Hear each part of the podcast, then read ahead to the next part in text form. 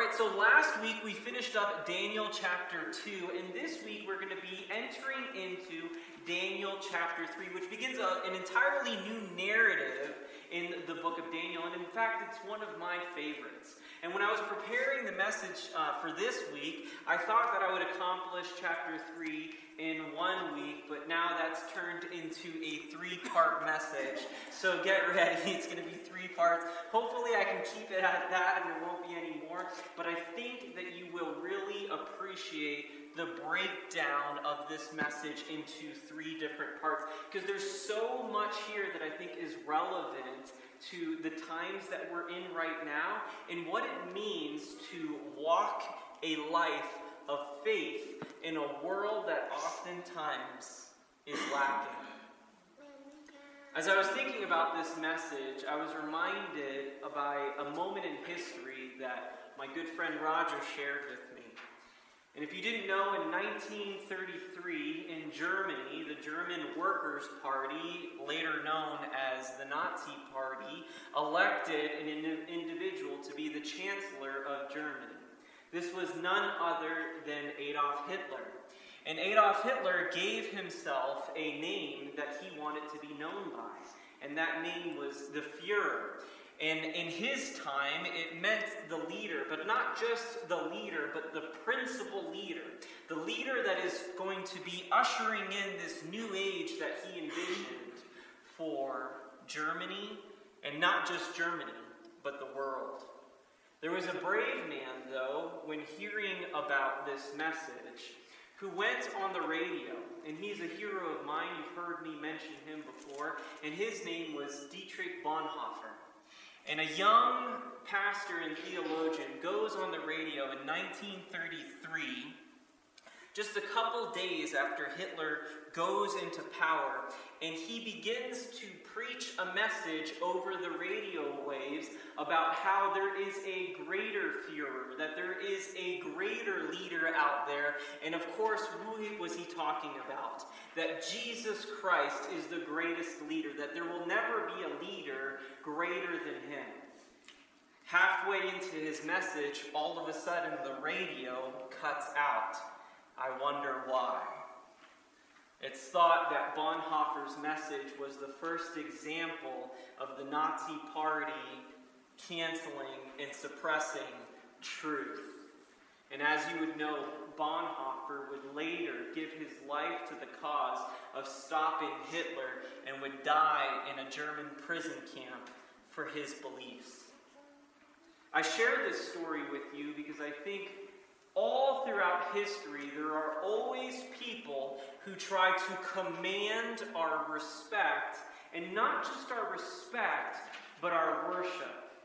And as we enter into Daniel chapter 3, we're going to find ourselves with a similar story. We're going to see a story of a king who wanted his people to worship him.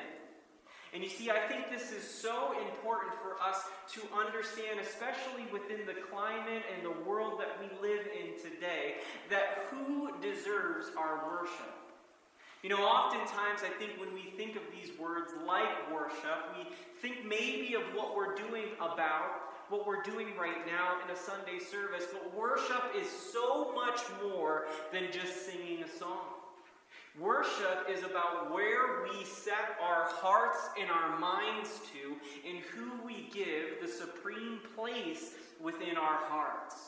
So it matters how we worship and who we worship, and hopefully today we will take a look at what are we worshiping. Because here's the truth, church. There are probably more things in your life that you are worshiping than you realize. And I'm not just talking about political systems or leaders, but really the many areas of our lives that we commit our hearts to. So, to help us look at that, let's go ahead and read Daniel chapter 3 together. I'll read aloud, you follow along silently. I'm going to read verses 1 through hopefully 7 today, but for this first section, we'll read 1 and through 3, okay? So it says here in Daniel chapter 3, verse 1 King Nebuchadnezzar made an image of gold, 60 cubits high and 6 cubits wide, and set it up on the plain of Dura in the province of Babylon. He then summoned the satraps, prefects, governors, advisors, treasurers, judges, magistrates, and all of the other provincial officials to come to the dedication of the image he had set up. So the satraps, prefects, governors, advisors, treasurers, judges, magistrates, and all the other provincial officials assembled for the dedication of the image that King Nebuchadnezzar had set up, and they stood before it. You know, what's interesting about this chapter is oftentimes we hear this story in Sunday school, right? I know for myself, that was the first time that I heard this story, and this story is what is famously called the fiery furnace, and it takes place in this portion of Scripture. That and I know many of you have probably heard this story before, but hopefully, what we'll learn today is a little bit different than maybe what we've learned at Sunday school. Although I'm sure Michaela maybe covers some of this stuff better than what I got at Sunday school. At least I think that's what she tries to do. Well, this story is interesting, though, because as we looked at last week's message, what happened as we were reading chapter 2? We saw an amazing act of God, that God intervened in the life of Daniel and his friends to do what? To help liberate them, but also to give a message to King Nebuchadnezzar. And at the conclusion of that chapter, King Nebuchadnezzar was humbled in many ways by the God of Israel. In fact, he gives lip service to the God of Israel and puts Daniel and his friends into higher positions of power. But you just move a couple verses forward, and then what? Where does it go? It goes into a completely different narrative where the king is setting up a statue in his own honor. I mean, isn't it amazing that he goes from recognizing the God of Israel to then making himself what? The center of worship in his town. You know, I look at this and I'm kind of amazed at his in some ways his bipolar approach to spirituality, but in reality, I look at this and I say, man, isn't that us?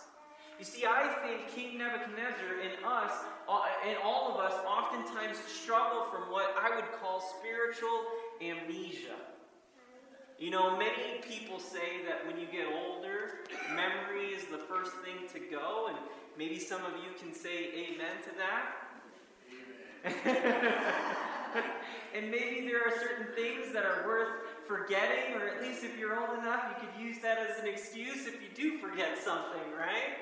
I'm looking forward to that excuse one day. But so often it is true that our spiritual memory tends to also be the first thing to go. Let me explain that a little bit more. We as people oftentimes deal with what I would call spiritual amnesia or a spiritual forgetfulness. And that is, is that so often we forget the things that God has done for us, right? I mean, it's so easy for us to pray, to see God move in our lives, and then what? The next week to repeat the same cycle of God, where are you? Don't we do that? I mean, it's so easy to forget the ways that God has moved in our lives. In fact, one of the reasons why I've tried to keep a journal throughout my life is so that I can write down those times where God moves in my life. Why? Because I know that I, as a, as a Christian, as a follower of Jesus, I'm oftentimes prone to forget the good things that God has done in my life. And so we see King Nebuchadnezzar doing what?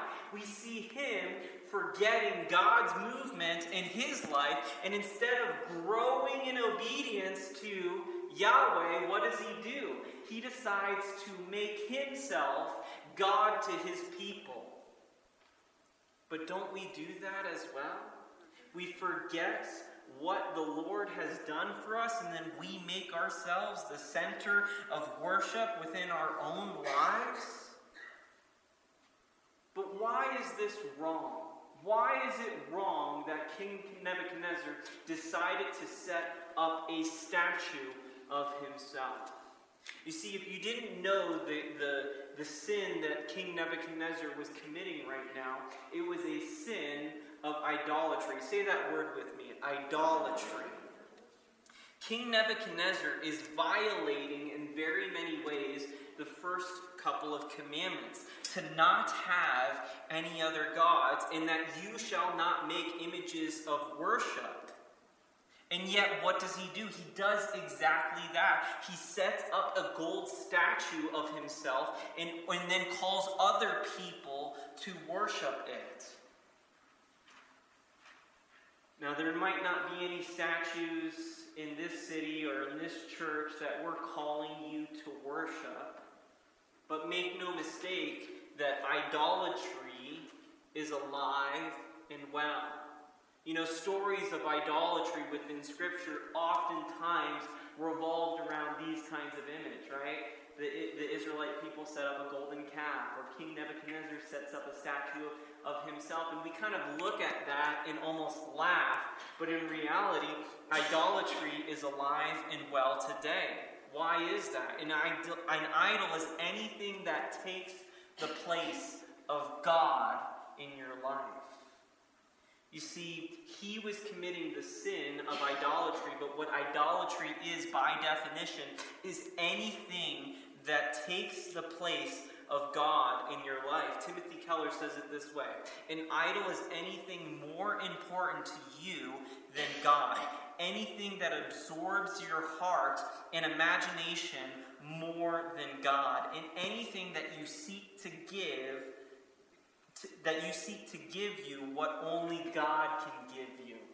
I like that definition. I think it makes it pretty clear, and if anything, it probably helps us see that there is oftentimes idolatry in our own lives. Let me give you a few examples.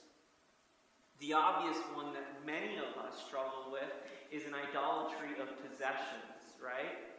We desire to have certain things, whether that's wealth or material possessions that we can have, and we do what? We make that an idol in our lives. You know, it's a very sad state of affairs when somebody puts work or puts wanting to work for a certain thing above their family, above their faith, above all things. Why? Because that has become so important to them. So to have anything else feels like what? An interruption towards that goal. But I know many people that struggle with that.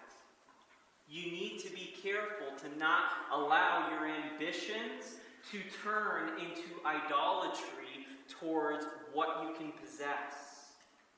In fact, oftentimes the things that end up happening when you allow yourself to become obsessed with possessions is those possessions end up taking a hold of your life and controlling you.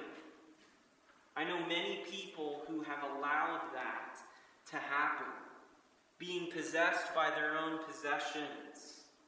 Another example of modern day idolatry believe it or not, is entertainment. Well, Pastor Kevin, what do you mean entertainment? Is it wrong to have a few of my favorite episodes of whatever that I like watching? No, of course not. It's a good thing to laugh, it's a good thing to be entertained. In fact, I hope in some ways, hopefully, I'm not uh, entertainment in the sense that I'm comical when I try to come up here, but hopefully, there's an enjoyment to what we do here. Although we do not try to commit ourselves to entertainment on a Sunday, it's a good thing to enjoy life and thus be entertained by the things that we enjoy. However, so many of us are driven by entertainment that if we are not having fun, if we are not being entertained, then what ends up happening? Well, we can't find a place for ourselves. I know people that 24 7 they need to be entertained by devices on their phone. They have to have music running and shows running and being entertained. And if there's any feelings of discomfort, or a lack of pleasure or a lack of having fun, then what do they do? They uh, try to avoid those circumstances. And what ends up happening to that kind of person? Well, they lose themselves to the pursuit of always wanting to have entertainment, always wanting pleasure. That's really what it is right. What are some other forms of idolatry? I think we can make ourselves an idol, right? Where we make ourselves the center of the universe. And we make ourselves what is the most important thing. And we can even do that not only with ourselves, but with our relationships. That's always a surprising one, but believe it or not, you can wrongly idol people, even people that you're meant to love and commit yourselves to. I know some people who do it with their children. I know some people who do it with their spouses or with their boyfriends or girlfriend or even their boss at work because they want to do what? Make sure that they're pleased.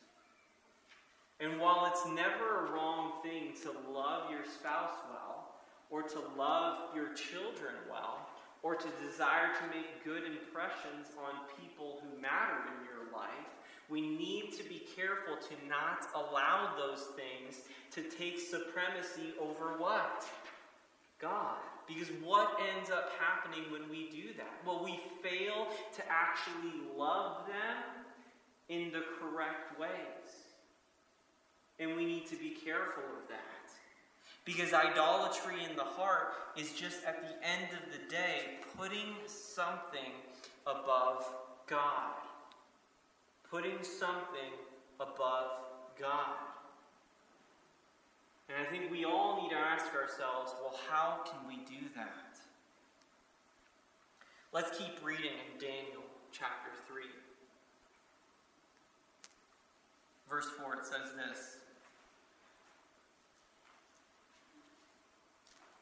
Then the herald loudly proclaimed, Nations and people of every language, this is what you are commanded to do. As soon as you hear the sound of the horn, flute, zither, lyre, harp, pipe, and all kinds of music, you must fall down and worship the image of gold that King Nebuchadnezzar has set up. Whoever does not fall down and worship will immediately be thrown into a blazing furnace. Therefore, as soon as they heard the sound of the horn, flute, zither, lyre, harp, and all kinds of music, all the nations and people of every language fell down and worshipped the image of gold that King Nebuchadnezzar had set up. You see, King Nebuchadnezzar was not only misguided in making this statue, he was wrong. It was not a good thing for him to do this, right? He obviously struggled with what? He struggled with wanting to make himself the most important person in the world, and then in some ways believe that for himself, and then did what? Wanted others to do the same. He was self centered selfish, and a total narcissist within this world, right? Where he wanted others to see him as the God that he felt like he was. He wanted people to worship him as a result of that. And he would punish anybody who didn't follow through in doing that. You see, church, not only was King Nebuchadnezzar misguided, but he was doing what? He was misguiding others. He was calling others to commit idolatry. And if they didn't, he would, they would suffer the consequences. Church, there are many people out in this world and many things out in this world that are trying to do the same thing to you that want your heart, that want your focus, that want your attention. And if you do not follow suit, then what happens? You will have to suffer the consequences. Evil is alive and well in this way, and there is always people out there that are trying to do just this. You know, believe it or not, it happens within the church as well. Not just the Christian church, but within many religious organizations, or really where anywhere that leaders exist. You know, one of the things that we've tried really hard within this church is to be a movement of people. What do I mean by that? Is that this is a body of people, that you have voices within this congregation. It's why we even push things like membership. Why? Because we want your voice to matter within this place. And because of that, we want the focus to, in some ways, not just be up here on me or any one of the elders, but for that to be a shared weight that we have within this church. But I know many people who have suffered, unfortunately, to bad leadership, who have allowed their thoughts and allowed themselves to be manipulated and coerced by leaders who demand their devotion. You know, leaders, I believe, in Scripture are held to a higher standard. And bad leaders oftentimes do the following they try to, what's called, manipulate you through B I T E, through bite. They try to control your behavior. They try to control your information. They try to control your thought, the way that you think. And they try to control your emotions. And oftentimes that is considered the earmarks of what a cult leader is like, but in reality, I think a cult leader is really any leader who tries to use their power to make themselves what? The object of worship to people and themselves what? The rule of law. So, believe it or not, I believe that you can have cult like leaders in places that are not even cults. Right? You can see what, what I would just call an authoritarian mindset in many kinds of places. And Nebuchadnezzar is doing just that, right? He's trying to control the way people uh, behave, he's trying to control their thoughts, their emotion, and their information. And if they do not follow, then what ends up happening? He will snuff them out. This is a scary reality that we still see within history today. And it makes me wonder well, how are we called to respond to this? Thankfully, Scripture shows us a really clear example of how to respond to this kind of evil through the life of Shadrach, Meshach, and Abednego. Three men who stand up to this situation. We're going to look more into the narrative of that next week and how they choose to stand up. But this week, I wanted us to focus specifically on understanding what happens and why it's wrong when a leader calls us to devotion of them. Because, church, this is something that we need to pay attention to even within our day. Why? because oftentimes we worship what we behold. You worship, church, what you behold. And a great question to ask yourself is what are you beholden of in life? What are you beholden of in life? Perhaps a simpler way of saying that is, is what causes your mind to want to devote yourself to something, someone, some idea. And is that something, someone, some idea worthy of your worship? Or is it not? That's a good question to ask yourself. Because here's my belief, church. My belief is, is that there is only one leader out there who is worthy of our praise. Amen? that there is only one leader out there who is worthy of our worship. And one of the most beautiful pictures of Jesus Christ is the picture of his servant leadership. You see, where many men have called our devotions to themselves, Jesus led in an entirely different way. One of the beautiful things, if you're reading through the gospel narrative during this season of Lent, that you're constantly being reminded of in the life of Jesus is that he is what you call a servant leader. What does that mean? Is that he led through his heart of service towards other people. Probably the greatest picture of Jesus Christ being a servant leader, in my mind at least, is none other than when he washed the feet of his disciples. If you don't know that story, let me explain it to you a little bit in greater detail. Before Jesus would suffer on the cross, he was having a time with his disciples in preparation of the Passover. So he brings his disciples to this upper room and he begins to disrobe himself and goes down to his undergarments.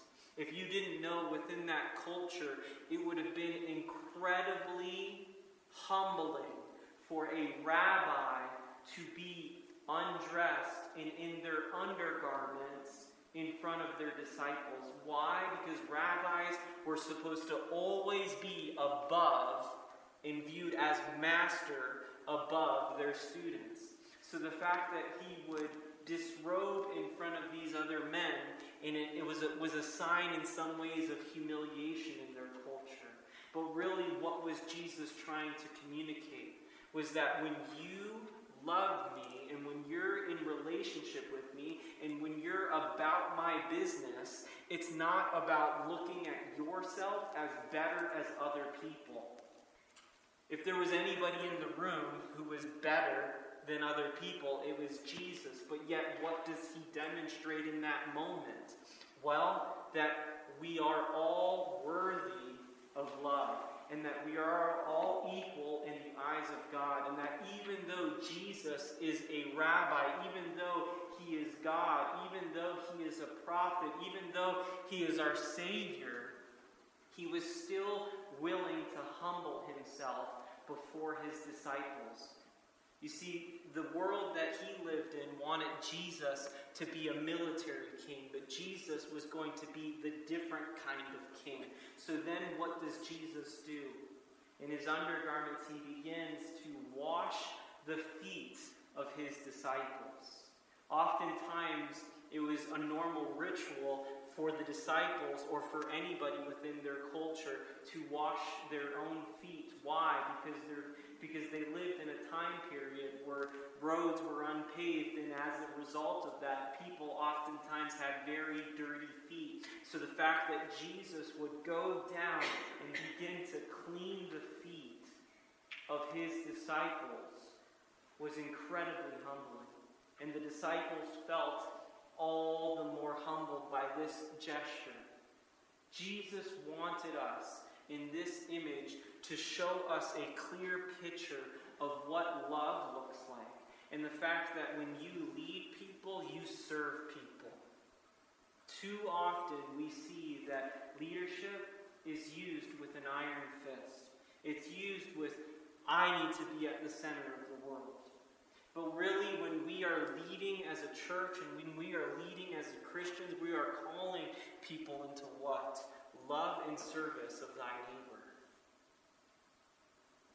Church, we need to be careful with what we behold, and we need to be careful with idolatry. Why? Because we oftentimes become what we behold. And when we are beholden of the wrong things, what ends up happening? We become the wrong things. It was wrong for King Nebuchadnezzar to set up that statue of himself. It was wrong for him to call everybody to worship that statue from himself. And next week we're going to learn how do you stand up to people of power when they call you to do something evil and the stakes are high. We're going to look at that next week. So I pray and hope that you'll join us for that time. But as we reflect on that this week, I want you to ask yourself this question Are there any idols in your own life? Whether it is a political idol, a, ration, uh, a relational idol, the love of money, of entertainment, or something else that has taken all of your attention, that has caused your eyes and minds to drift away from Jesus as the King of Kings to something else as that idol in your life? Has anything in your life taken the place of where God needs to be? If the answer to that is yes, then I encourage you during this next song to pray to the Lord, to ask Him to help you to remove that idol from your heart. Ask Him for your help. Ask Him to help you tear down your idol. And I believe that if you do that and you allow the God of this universe to be the primary focus of your life, then what's going to end up happening is, is that if you oftentimes become what you behold, if you behold Him, then what ends up happening is you become more like Him. Amen? Amen. Let's do that together and join me in prayer.